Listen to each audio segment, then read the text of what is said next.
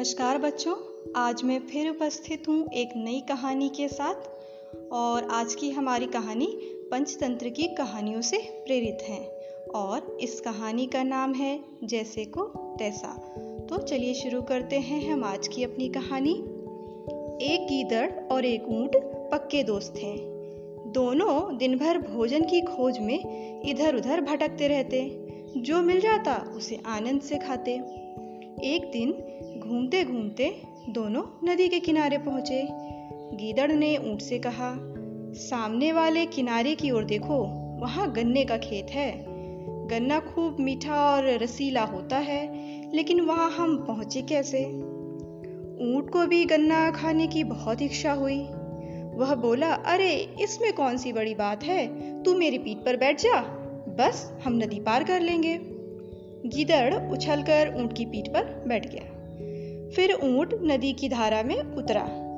हँसी ठिठोली करते करते दोनों थोड़ी ही देर में नदी के दूसरे किनारे पर पहुँच गए।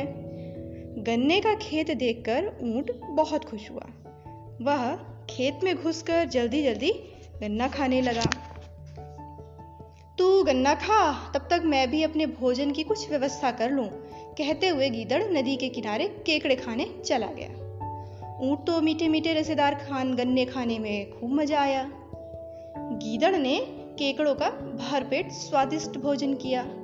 फिर वह गन्ने के खेत में ऊँट के पास आया। उस समय ऊँट गन्ने खाने में मशगूल था।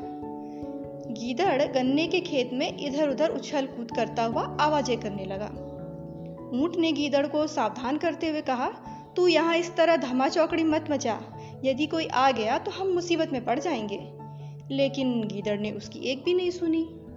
खेत के मालिक को लगा खेत में शायद कोई घुस गया है। वह डंडा हाथ में लेकर खेत में आया। गीदड़ उसे देखते ही लुकता छिपता नदी की ओर भाग गया। किसान ने ऊँट को गन्ने खाते देखा तो उसे डंडे से मारना शुरू कर दिया। मार खाकर ऊँट की हड्डी पसली नरम हो गई। वह लड़खड़ाता हुआ नदी की ओर भागा। नदी के किनारे गीदड़ ऊँट के इंतज़ार में खड़ा था। ऊँट ने गीदड़ से कहा, तूने धुमा चौकड़ी न मचाई होती तो मेरी यह दशा न होती। गीदड़ बोला, जब मुझे मनपसंद भोजन मिल जाता है तो उसे खा लेने के बाद इधर उधर उछल कूद करने और आवाज़ें करने का मेरा मन हो जाता है।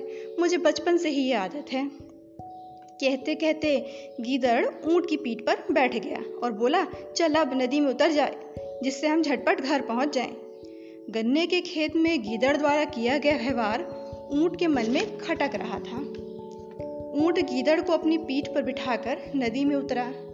उसके पूरे शरीर में पीड़ा हो रही थी। उसे गीदड़ पर बहुत गुस्सा आ रहा था। ऊँट तैरता तैरता जब नदी के बीच में पहुँचा तो वह थोड़ा तिरछा हो गया। गीदड़ बोला, अरे दोस्त, तू ये क्या कर रहा है? मैं पानी में गिर जाऊँगा। तू तो जानता है कि मुझे तैरना नहीं आता। ऊँट ने कहा क्या करूँ? मुझे भी जब मनपसंद भोजन मिलता है तो मैं पानी में लौटता हूँ। मुझे बचपन से ही आदत पड़ गई है। यह कहते हुए ऊँट पानी में लौटने लगा। गीदड़ नदी में गिर गया और गहरे पानी में डूब गया। उसके बाद ऊँट ने धीरे धीरे नदी पार कर ली। तो बच्चों, आज की कहानी आपको कैसी लगी? मुझे उम्मीद है कि आज की कहानी आपको बहुत पसंद आई होगी। फिर अगली बार आपसे मिलूँगी एक नई कहानी के साथ। तब तक के लिए धन्यवाद।